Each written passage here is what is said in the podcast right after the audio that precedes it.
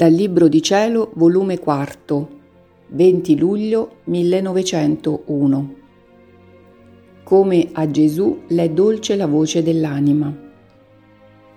Trovandomi nel solito mio stato, il mio adorabile Gesù non ci veniva.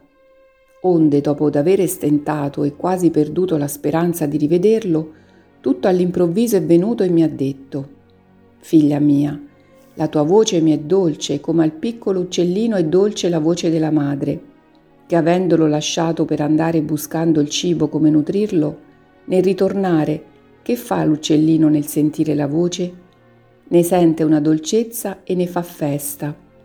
E dopo che la madre gli imbocca il cibo, tutto si ranicchia e si nasconde sotto l'ala materna per riscaldarsi, liberarsi dalle intemperie dell'aria e prendere sicuro riposo.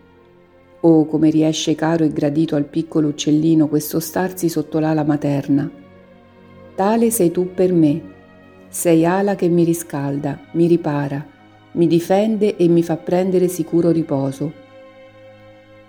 Oh, come mi è caro e gradito starmene al di sotto di quest'ala.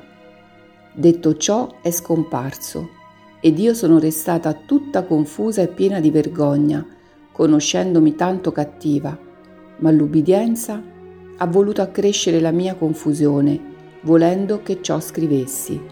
Sia fatta sempre la santissima volontà di Dio.